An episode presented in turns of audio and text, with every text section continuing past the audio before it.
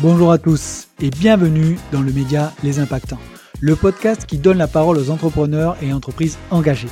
Je pars à la rencontre de celles et ceux qui veulent créer l'entreprise de demain, celles et ceux qui veulent avoir un impact sur le futur. Beaucoup d'initiatives sont prises par des personnes passionnantes, peu importe le domaine, immobilier, tech, mode, sport, food. Mon but est simple, c'est d'avoir une conversation sans détour sur le type de chemin à prendre, comment ils font, leurs galères, leurs réussites et d'en extraire les meilleurs apprentissages. Et surtout, parler d'impact au sens large, sans faire culpabiliser. Je m'appelle Mickaël et je suis le cofondateur de la société Green Living. On accompagne les particuliers à trouver, imaginer et rénover avec impact tous les projets immobiliers, résidences principales, secondaires, investissements locatifs. Nous sommes spécialisés dans la rénovation énergétique. En clair, les passeurs thermiques n'ont pas de secret pour nous. Alors si tu veux découvrir le parcours de nos invités, leur motivation, comment ils font pour avoir un impact, abonne-toi et rejoins-moi dans cette conversation. Et cette semaine, j'ai le plaisir de recevoir Baudouin Vercken, le cofondateur de la start-up Ecotree. Ecotree, c'est une société qui achète et entretient des forêts, mais pas que, puisqu'ils sont aussi sur des projets de biodiversité.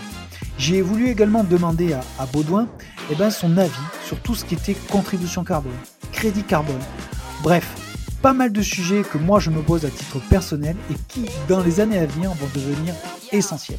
Je vous laisse découvrir cet entretien avec Baudouin. Baudouin, dis-moi qui tu es, délivre-toi. Je suis Baudouin, donc moi je suis l'un des cofondateurs d'Ecotree. Voilà, aujourd'hui j'ai 38 ans, je suis marié et papa de 4 enfants. 4 ? Ah ouais, d'accord, ouais. Donc tu arrives à assimiler tout, de front, boîte, famille, tout va bien. J'essaye. Après, pour la petite histoire, c'est vrai que j'aurais pu le dire en intro, c'est que moi j'ai vu Ecotree à Rentimo. Alors je vous connaissais un petit peu de loin, mais c'est vrai que j'ai discuté avec tes équipes. Je ne sais pas si tu étais là, toi. Je ne pense pas, mais en tout cas, j'ai discuté avec tes équipes sur le salon et c'est là où moi j'ai vraiment appris à vous connaître exactement. Donc du coup, comment t'en es arrivé un petit peu à Ecotree parce que je crois que vous êtes plusieurs de mémoire, je crois que vous êtes 3 ou 4 personnes. Moi, ce que j'aime bien de savoir, c'est connaître ton parcours et puis le déclic de pourquoi vous ou tu as décidé de créer et de développer Ecotree. Alors, ce qui est vrai, c'est que j'ai un parcours, on va dire, assez classique puisque j'ai fait une école de commerce. Je suis rentré sur le marché du travail en 2009, en pleine crise des subprimes. Et du coup, j'ai commencé ma carrière dans le conseil. D'accord.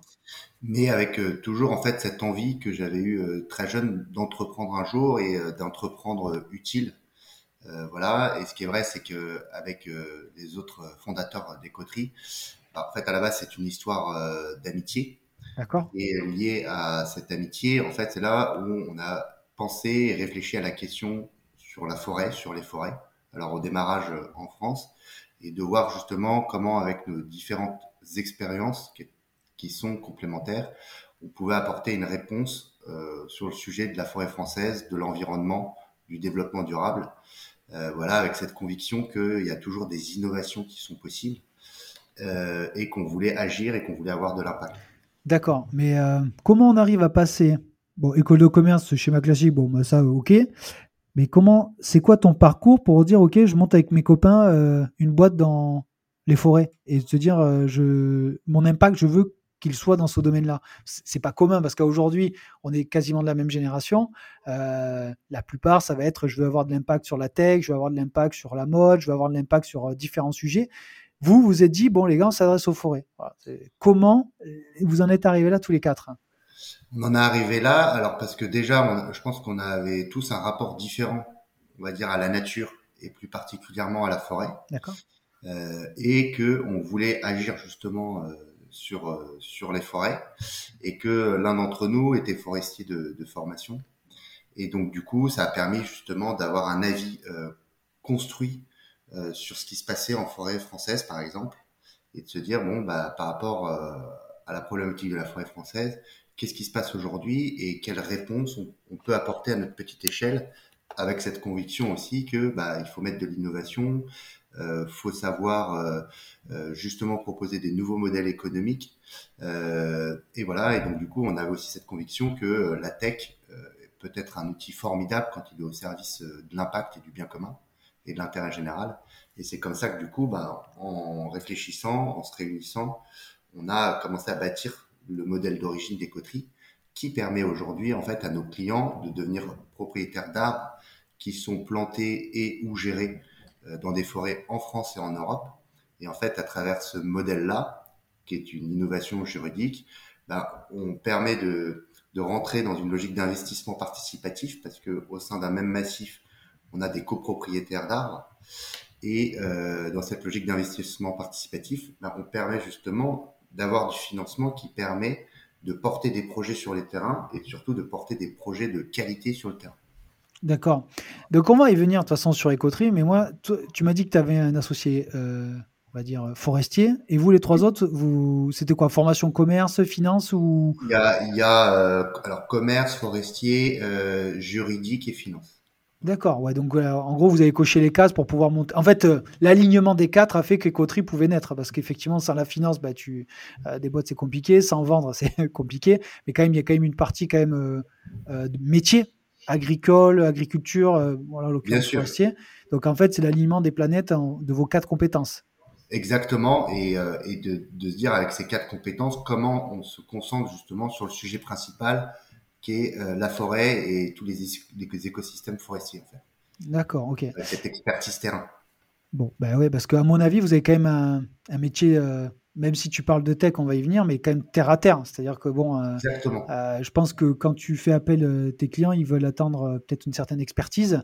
Je pense que l'aspect financier ou commerce peut y répondre en étant formé, mais je pense que ce qui a apporté un petit peu plus d'ADN, c'est peut-être ou de muscle, c'est la partie forestier, j'imagine. Exactement, parce que et ça c'est très important aussi dans notre ADN et dans nos origines, puisque on voulait maîtriser toute la chaîne de valeur. C'est-à-dire vraiment de la graine à l'arbre qui apparaît sur une homepage d'un site et de notre site qui est Ecotree.green. Et très important parce que parfois on trouve des acteurs qui sont que en fin de chaîne, c'est-à-dire qui vont apporter des projets, commercialiser des projets, mais qu'ils auront sourcé avant. Et nous, on a vraiment cette volonté de maîtriser toute cette chaîne de valeur puisqu'on a les pieds dans la terre, sur le terrain. Et à la fois, on permet de s'adresser au grand public, c'est-à-dire aux particuliers comme aux entreprises, parce que derrière, on a les outils numériques qui vont bien. Et les compétences sur les connaissances réglementaires, par rapport notamment aujourd'hui au sujet des crédits carbone ou autres. D'accord. Tu as parlé d'innovation juridique. Donc là, je mets les pieds dans le plat avec Ecotree. C'est pourquoi c'est une innovation juridique. Raconte-moi ce modèle d'innovation juridique. Et du coup, ça veut dire que vous n'avez pas beaucoup de personnes qui font le même modèle que vous, qui ont le même système, c'est ça que je dois comprendre ? En fait, oui, innovation juridique, parce que réellement, aux yeux du droit, nos clients peuvent se porter à cœur d'arbres qui sont plantés ou gérés, c'est-à-dire qu'ils sont propriétaires de ces arbres, c'est-à-dire qu'ils ont un droit futur sur les produits de coupe qu'il va y avoir en forêt. D'accord. Et donc, ils sont, à travers cette propriété de l'arbre, ils ne sont pas propriétaires du foncier. Et donc ça, aujourd'hui, appliqué à la forêt, ça n'existait pas. D'accord, c'est comme un démembrement en immobilier ? Tu es usufruitier, nu propriétaire ?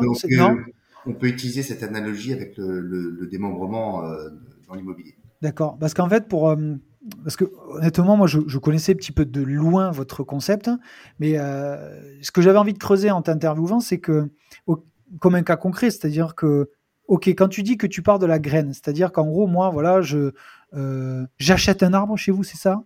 Exactement. En fait, quand tu te connectes sur Ecotree.green, donc on va partir de l'expérience client. Ouais, bien sûr.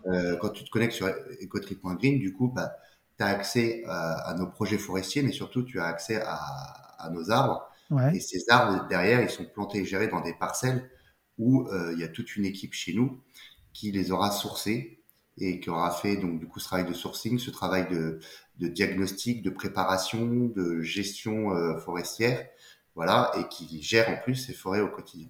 D'accord, parce qu'en fait, vous êtes répartis en quel pôle Ecotree ? C'est-à-dire que tu me dis un pôle terrain, j'imagine pôle market, commerce, tout ça, mais le pôle, c'est quoi les différents pôles ?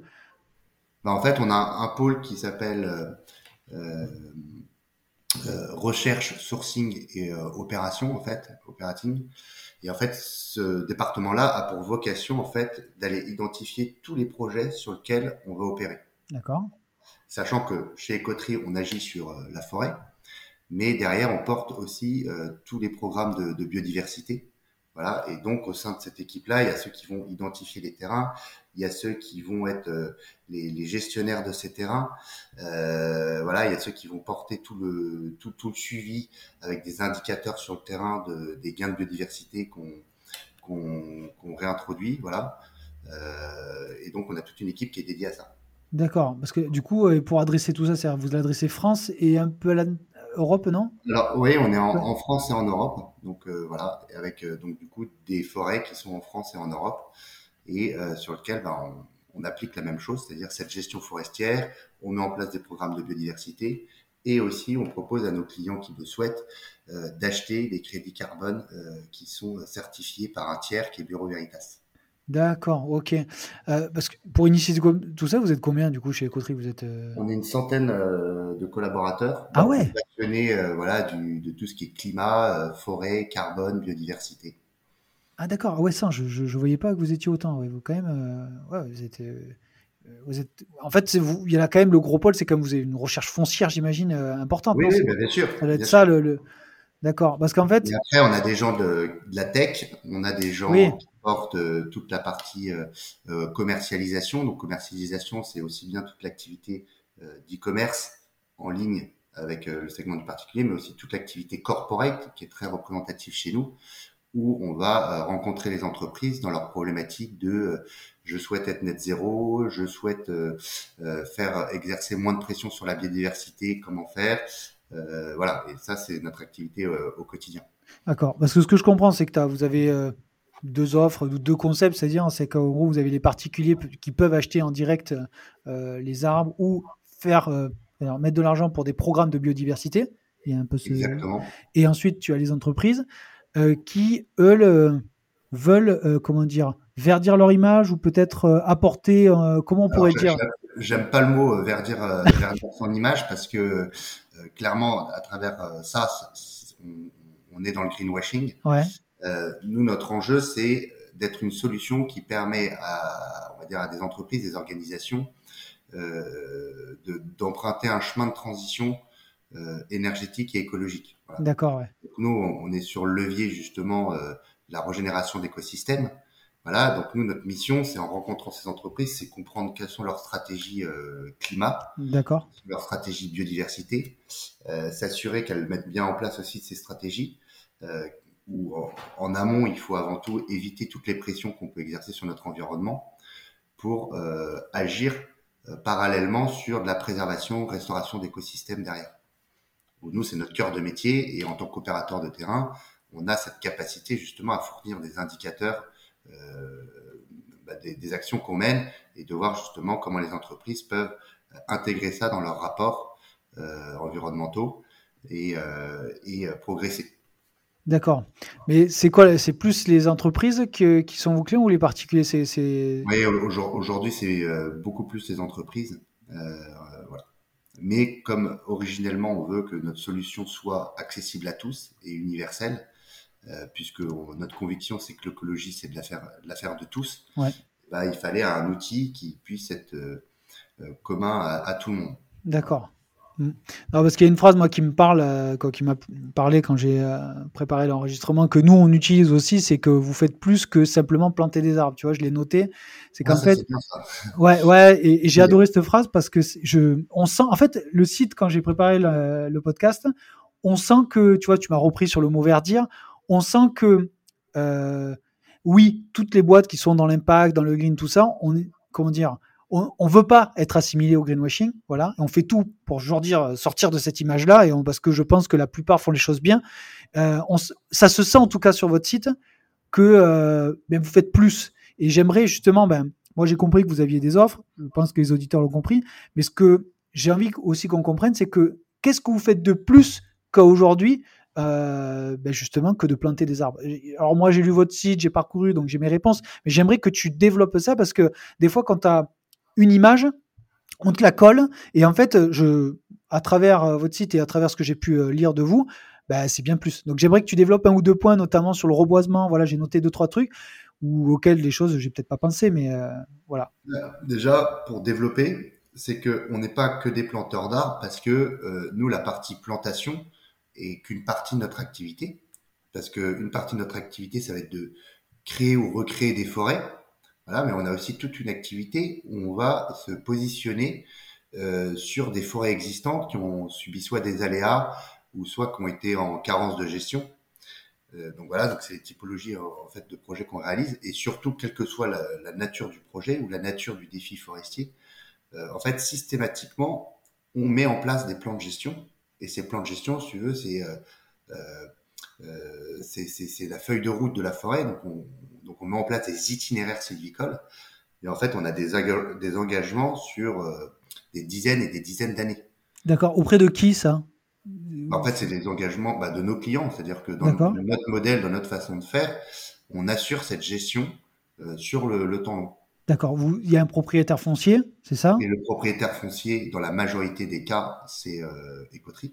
D'accord. Dans certains cas, on a des projets où on va… Vous achetez le foncier. Oui, exactement. D'accord, donc, ça, j'ai pas compris. Ça nous permet de maintenir cet engagement sur le temps long. Et en fait, ce que je te disais tout à l'heure, ce qui fait aussi notre différenciation, c'est qu'on veut maîtriser toute cette chaîne de valeur. D'accord. En maîtrisant toute cette chaîne de valeur, c'est notamment ça aussi, c'est de maîtriser toute la gestion. Ça, c'est très important, puisqu'on voit que pour que des écosystèmes tiennent dans le temps, soient durables, il faut assurer la gestion dans le temps. Voilà. Et donc, nous, on a vraiment une approche forestière où on voit la forêt sur tout un cycle de vie. Et ça, c'est vraiment notre facteur différenciant par rapport à d'autres organisations, entreprises qui travaillent sur le sujet. Alors souvent, elles sont dans la reforestation ou afforestation. C'est que souvent, elles vont agir à un instant donné, mais de façon assez limitée dans le temps, puisque elles vont soit apporter un financement ponctuel ou une aide ponctuelle, mais souvent après, elles vont pas forcément assurer le suivi sur des temps aussi longs tels qu'on fait chez Ecotree. D'accord. Et par exemple, il y a quelque chose qui me vient, mais par exemple, sur les incendies qu'on a connus dans les Landes, tout ça, est-ce que potentiellement, c'est des zones sur lesquelles vous vous intéressez, que vous pouvez devenir propriétaire à travers Ecotree et de faire un plan de gestion, ou je me trompe, ou c'est des gens qui viennent vous voir et vous disent, voilà, je suis vendeur d'une parcelle X ou Y dans telle zone de France et je me porte acquéreur et vous pouvez faire la gestion sur le temps long. C'est un peu ça, un petit peu votre… Alors, de manière générale, notre activité au quotidien, c'est d'aller sourcer des terrains, quels qu'ils soient, anciennes prairies, friches ou anciennes terres agricoles ou anciennes ou forêts existantes. Voilà. Okay.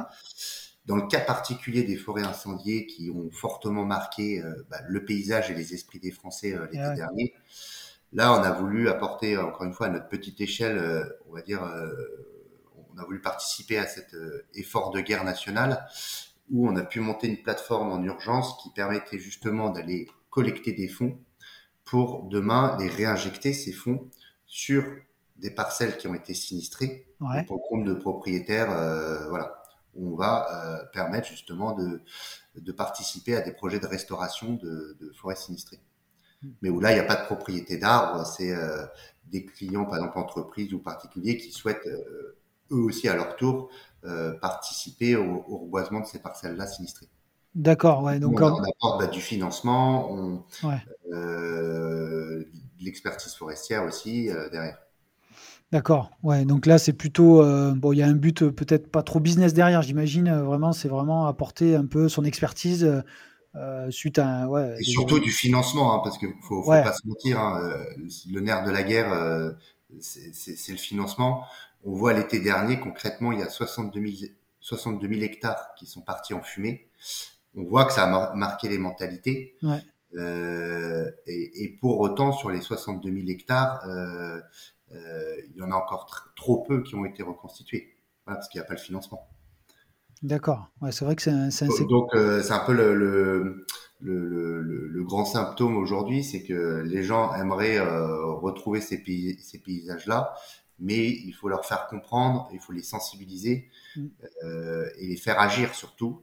Et ça, c'est comme beaucoup de choses. On parle sur le sujet de l'écologie, mais comme on peut parler aussi sur le sujet de la santé ou de l'éducation, beaucoup de gens peuvent apporter des constats qui sont réels, mais ça, on peut être beaucoup à avoir les mêmes constats, apporter les solutions et mener ces solutions. Derrière, c'est toujours plus complexe. Et donc voilà, donc notre enjeu, c'est d'apporter notre contribution là-dessus pour faire agir les entreprises ou les particuliers. D'accord, parce qu'en fait, il y a une question que je me suis posée en voyant vos chiffres sur le site. C'est que j'ai noté, alors attends, je ressors les chiffres, 76 000 particuliers et 1500 entreprises. Oui. C'est-à-dire qu'en fait, voilà, vous collectez des fonds, en gros, c'est un peu ça. Et vous, après, vous faites la gestion totale.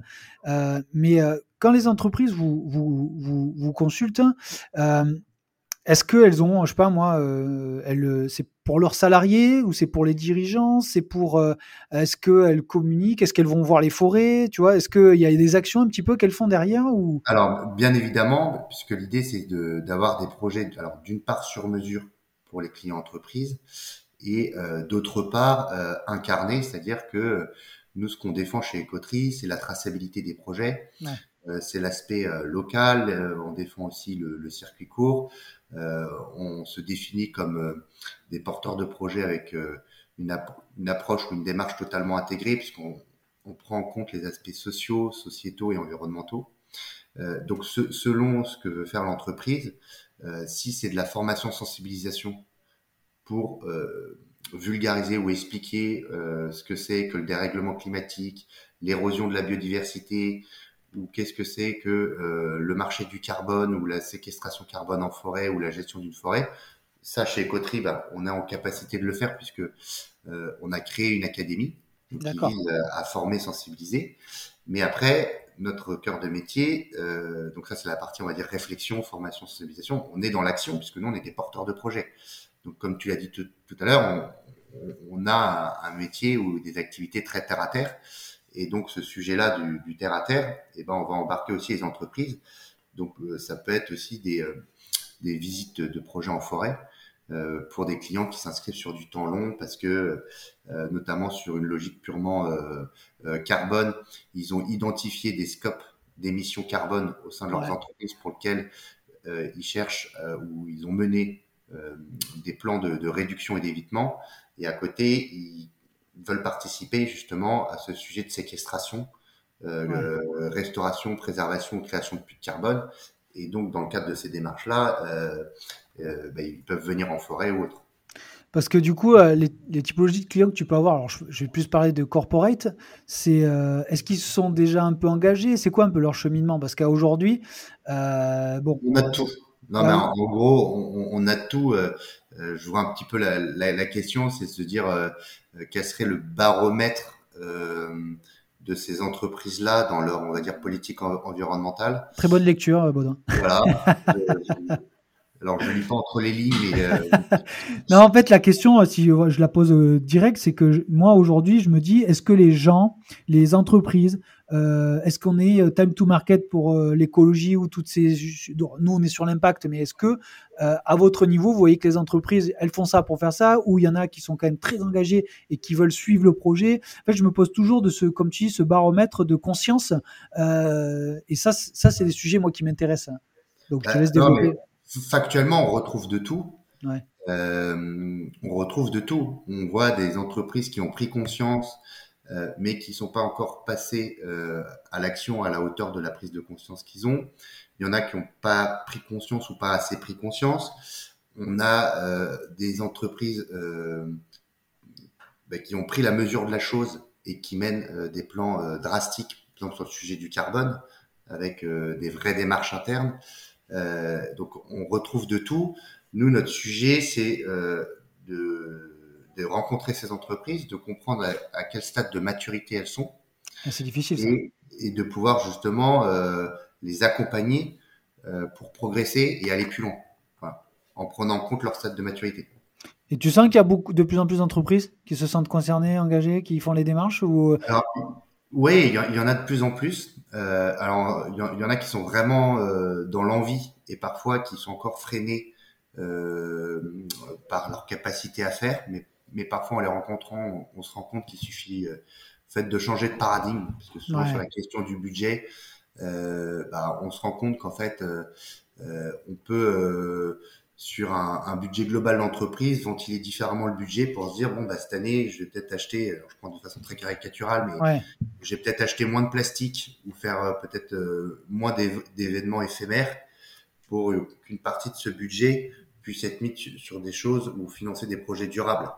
Et donc, dans une logique où il y a un contexte macroéconomique qu'on connaît, en fait, on se rend compte que c'est un jeu de vases communicants et qu'encore une fois, c'est des choix ou des convictions ou des visions d'entreprise de se dire, en fait, à quel moment je prends conscience que mon entreprise, en tant que personne morale, a cette obligation de faire, d'agir, puisque en fait, ça se trouve, demain, elle devra le faire par la loi, et on voit que de plus en plus, le cadre réglementaire se renforce aussi là-dessus.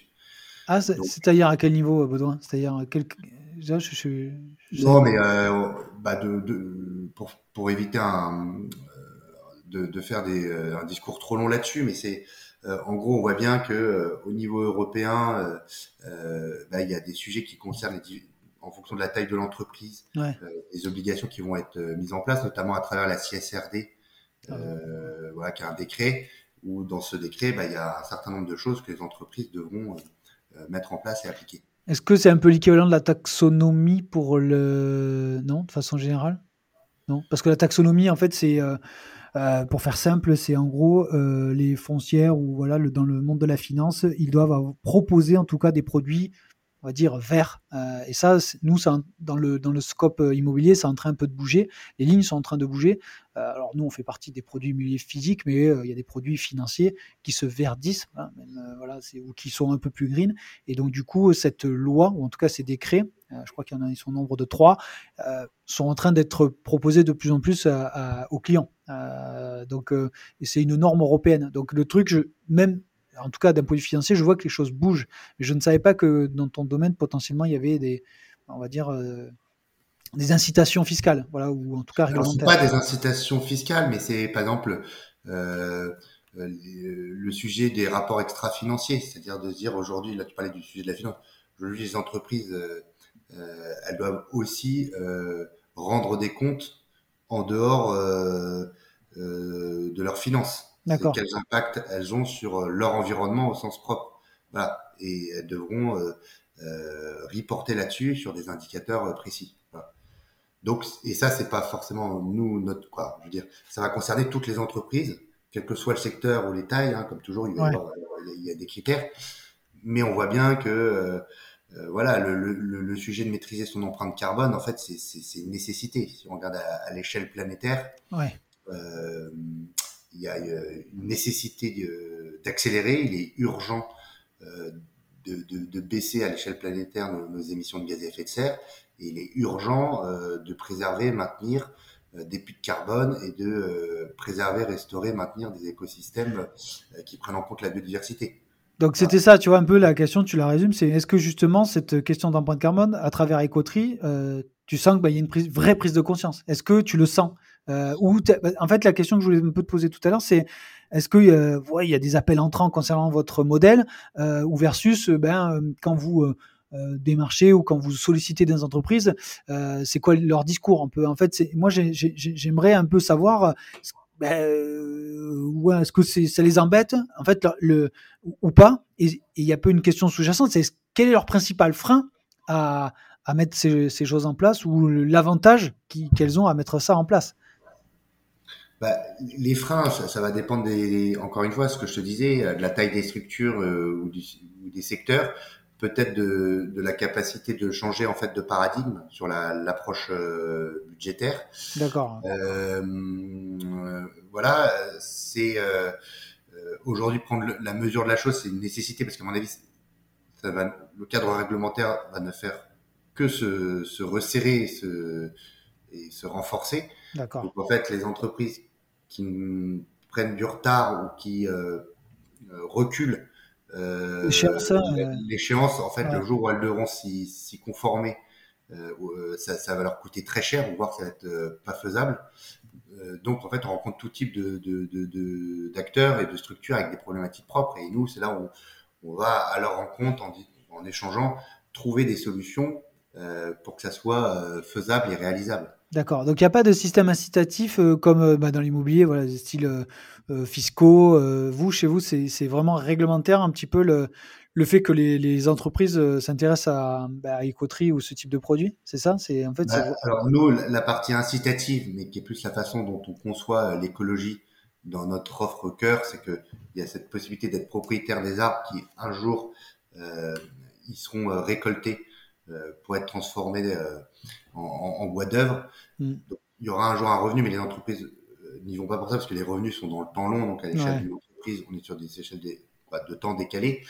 Mais elles aiment ce côté asset vert, où ça devient une proposition de valeur, où derrière, demain, sur le temps très très très long de l'entreprise, le jour où il y aura des revenus, ça permettra de reconstruire une nouvelle transition d'entreprise sur le temps long. Voilà. D'accord, parce que quand tu parles de revenus, c'est-à-dire qu'en gros, vous potentiellement, vous coupez le... En gros, nos clients, ils peuvent acheter de la propriété des arbres et des crédits carbone, par exemple. Ouais. Sauf que ces arbres, le jour où ils sont coupés, comme ils en sont propriétaires, s'ils souhaitent être propriétaires des arbres, et ben du coup, on leur verse le produit de la coupe.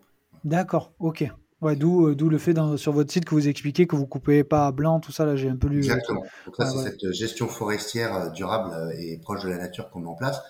Mais après, on a aussi des entreprises qui viennent acheter de la tonne de carbone, de dioxyde de carbone, et sont la propriété des arbres, mais elles vont chez nous parce que elles sont conscientes du travail qui est mené par nos équipes, de cet aspect traçable, tangible, sur le territoire français ou européen, et que du coup elles cherchent des crédits de carbone de qualité proches de chez elles.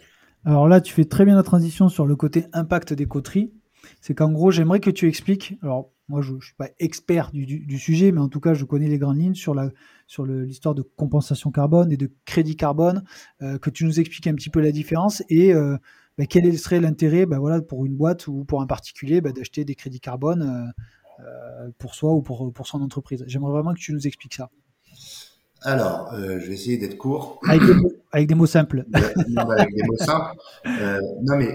Aujourd'hui, les entreprises, si elles mettent en place des stratégies climat, donc je l'ai dit, elles doivent éviter, réduire leurs émissions de gaz à effet de serre, mais elles doivent aussi, si on cherche à être net zéro à l'échelle planétaire, c'est-à-dire aux équilibres parfaits d'un point de vue flux naturel entre nos émissions de CO2 et les puits qui sont en capacité de séquestrer ça, donc être vraiment à l'équilibre naturel, il faut financer donc notamment des projets de séquestration carbone.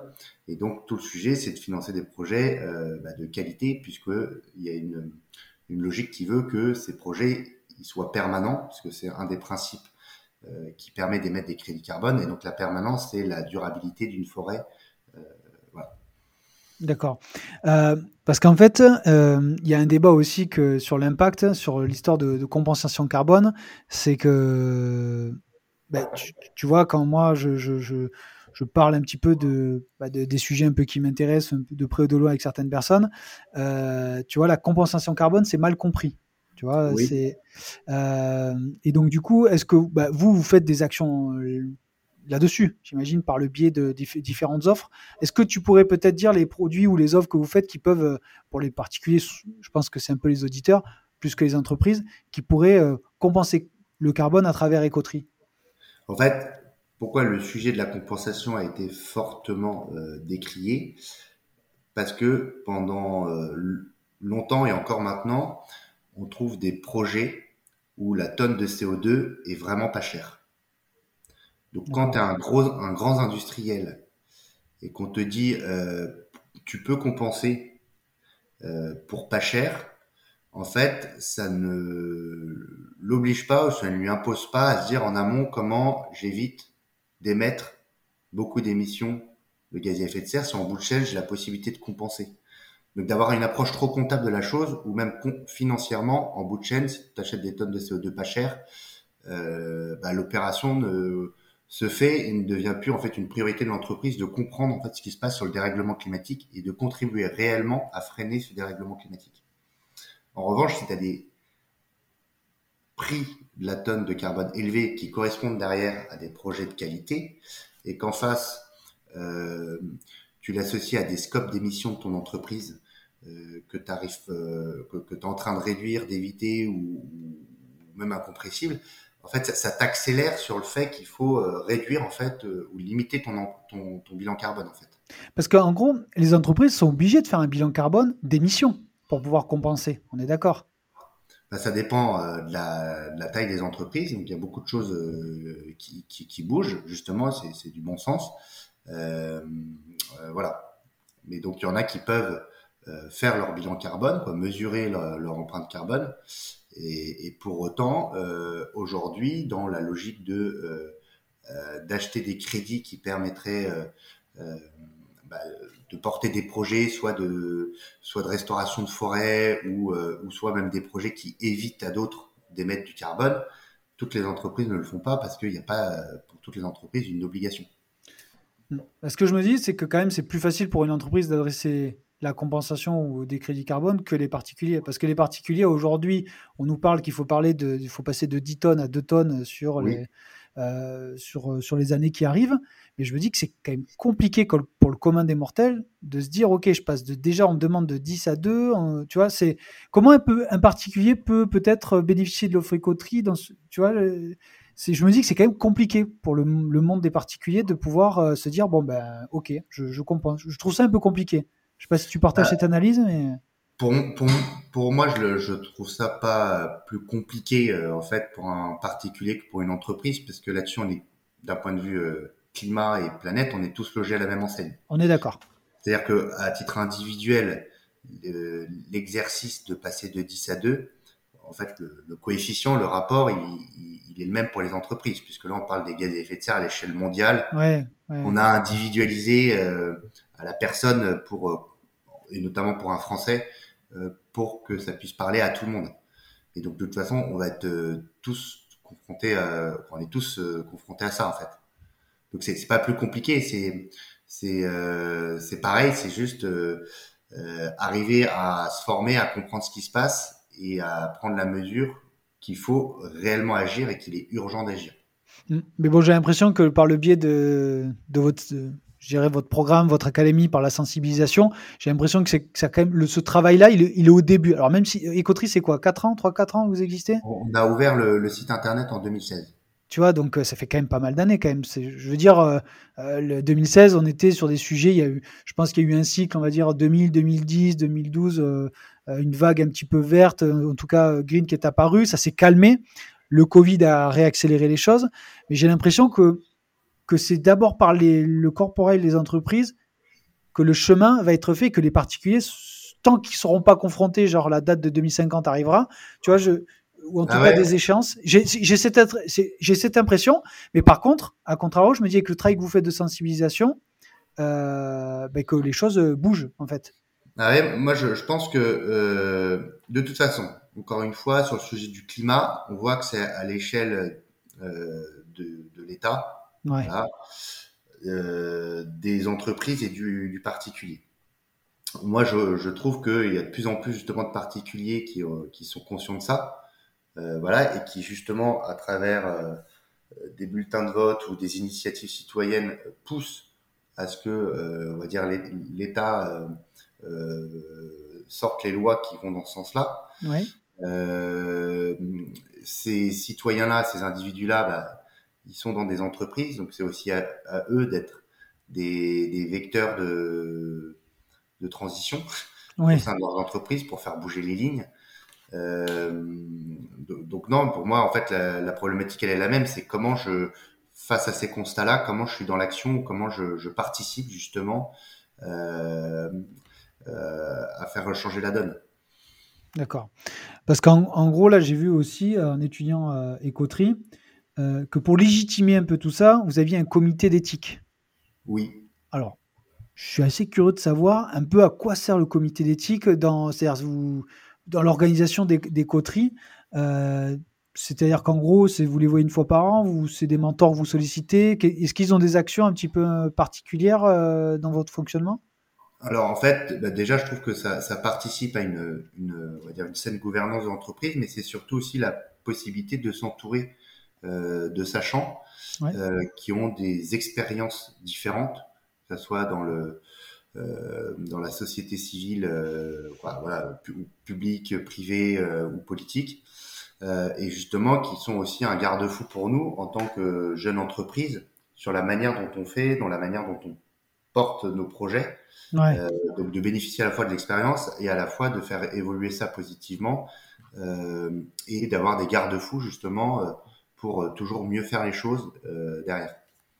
D'accord, parce que là j'ai vu que aussi vous aviez pour légitimer, quoi, vous êtes B Corp, vous avez pas non plus, vous avez 2-3 labels qui permettent un petit peu légitimer votre concept. Ça aussi, les gens vous le demandent un petit peu, ça, tous ces labels, parce que est-ce qu'ils le regardent ou pas du tout? Alors si, les gens qui posent la question, on leur répond, on leur dit qu'on est B Corp. C'est vrai que ça se voit sur différents éléments de communication des coteries, donc on s'en cache pas. Nous, ce qui est vrai, c'est que initialement, on l'a fait réellement pour savoir justement à travers une activité comme Ecotree, dont notre objet, c'est de restaurer des écosystèmes, ouais. Par rapport à l'entreprise qu'on est, justement, comment on le fait, sachant que B Corp vient évaluer plein de critères, et de se dire, en fait, OK, une fois qu'on a B Corp, c'est pas à la recherche d'une note, c'est derrière se dire, OK, c'est aussi un moyen pour nous de mettre encore plus de choses en place en interne de notre vie d'entreprise, sur notre politique RH, sur notre politique RSE interne, voilà, et de s'appliquer justement ce qu'on vient préconiser auprès d'entreprises sur le sujet, par exemple, du bilan carbone, où chaque année, on se fixe des objectifs sur notre bilan carbone d'entreprise pour justement baisser notre empreinte carbone, par exemple. Parce que, en fait, B Corp, ça crédibilise un discours, j'ai envie de dire, parce qu'apparemment, c'est assez drastique pour obtenir le label, d'après ce que j'ai pu comprendre. Et là, tu dis que vous faites un bilan carbone tous les ans? Oui, par exemple, c'est un de nos engagements dans notre politique RSE et RH.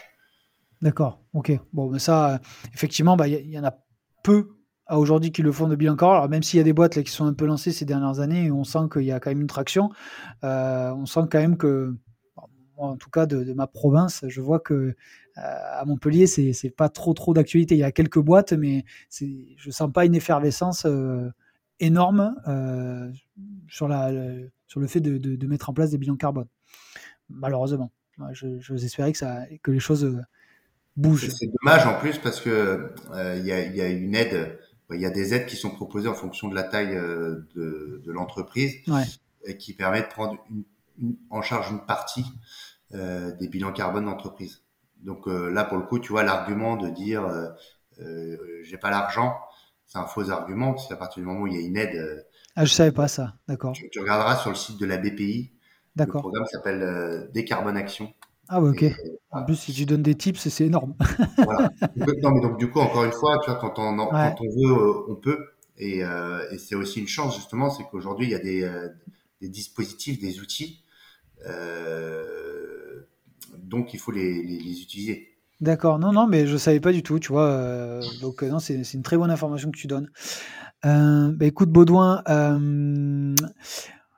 j'ai l'habitude de terminer le podcast en demandant un petit peu si tu as une actualité à partager ou quelque chose que tu aimerais dire d'Ecotree à aujourd'hui, quelles sont les actions, le futur un petit peu des prochains mois, prochaines années d'Ecotree, voilà. Quelle est l'actualité future, voilà, plutôt? Non, mais plus, je vais dire, notre cap, c'est que nous, ce qu'on se dit chaque jour, c'est que on veut démultiplier toujours plus notre impact, ouais. Sur le terrain, voilà, pour porter plus de projets de restauration, plus de projets de création de forêts, plus étoffer notre programme de biodiversité, pouvoir avoir de plus en plus de crédits carbone certifiés de qualité. Et donc, c'est pour ça que on veut toujours en faire plus et c'est notre mot d'ordre chaque jour. Mais plus, ça veut dire, c'est-à-dire plus démocratiser avec des clients, des entreprises. Exactement, embarquer plus d'entreprises là-dessus. Voilà. D'accord, parce que l'ambition, c'est, vous êtes en Europe, mais vous êtes déjà 100, vous êtes déjà énorme. Mais du coup, est-ce qu'il y a une ambition peut-être, je ne sais pas, mondiale, non? C'est possible un modèle comme le vôtre? Non, ou c'est peut-être... Alors, pour l'instant, déjà, concentrons-nous sur l'Europe. Non, mais il y a déjà, d'un point de vue, on va dire, forestier, sur les enjeux de biodiversité, il y a déjà beaucoup à faire. Ouais. Donc, voilà. Déjà, faisons bien ça et on verra ce que nous dira l'avenir. D'accord, ok. Écoute, Baudouin, où est-ce que les gens peuvent te contacter? C'est-à-dire, est-ce que c'est toi qu'on contacte si on veut participer à Ecotree, ou on va directement sur le site, ou il y a... Dis-moi. Alors, déjà, à titre personnel, donc j'ai un LinkedIn, hein, où on me retrouve à Baudouin et Ecotree. Donc voilà. Ouais. Mais sinon, le plus simple, c'est via notre site, en fonction des différents onglets. En fait, vous avez... il y a systématiquement justement soit des formulaires de contact où on est très réactif, en fait, quelle que soit la question posée ou le besoin exprimé par exemple d'une entreprise, que ça soit climat, que ça soit pour la biodiversité ou en savoir plus sur nos crédits carbone.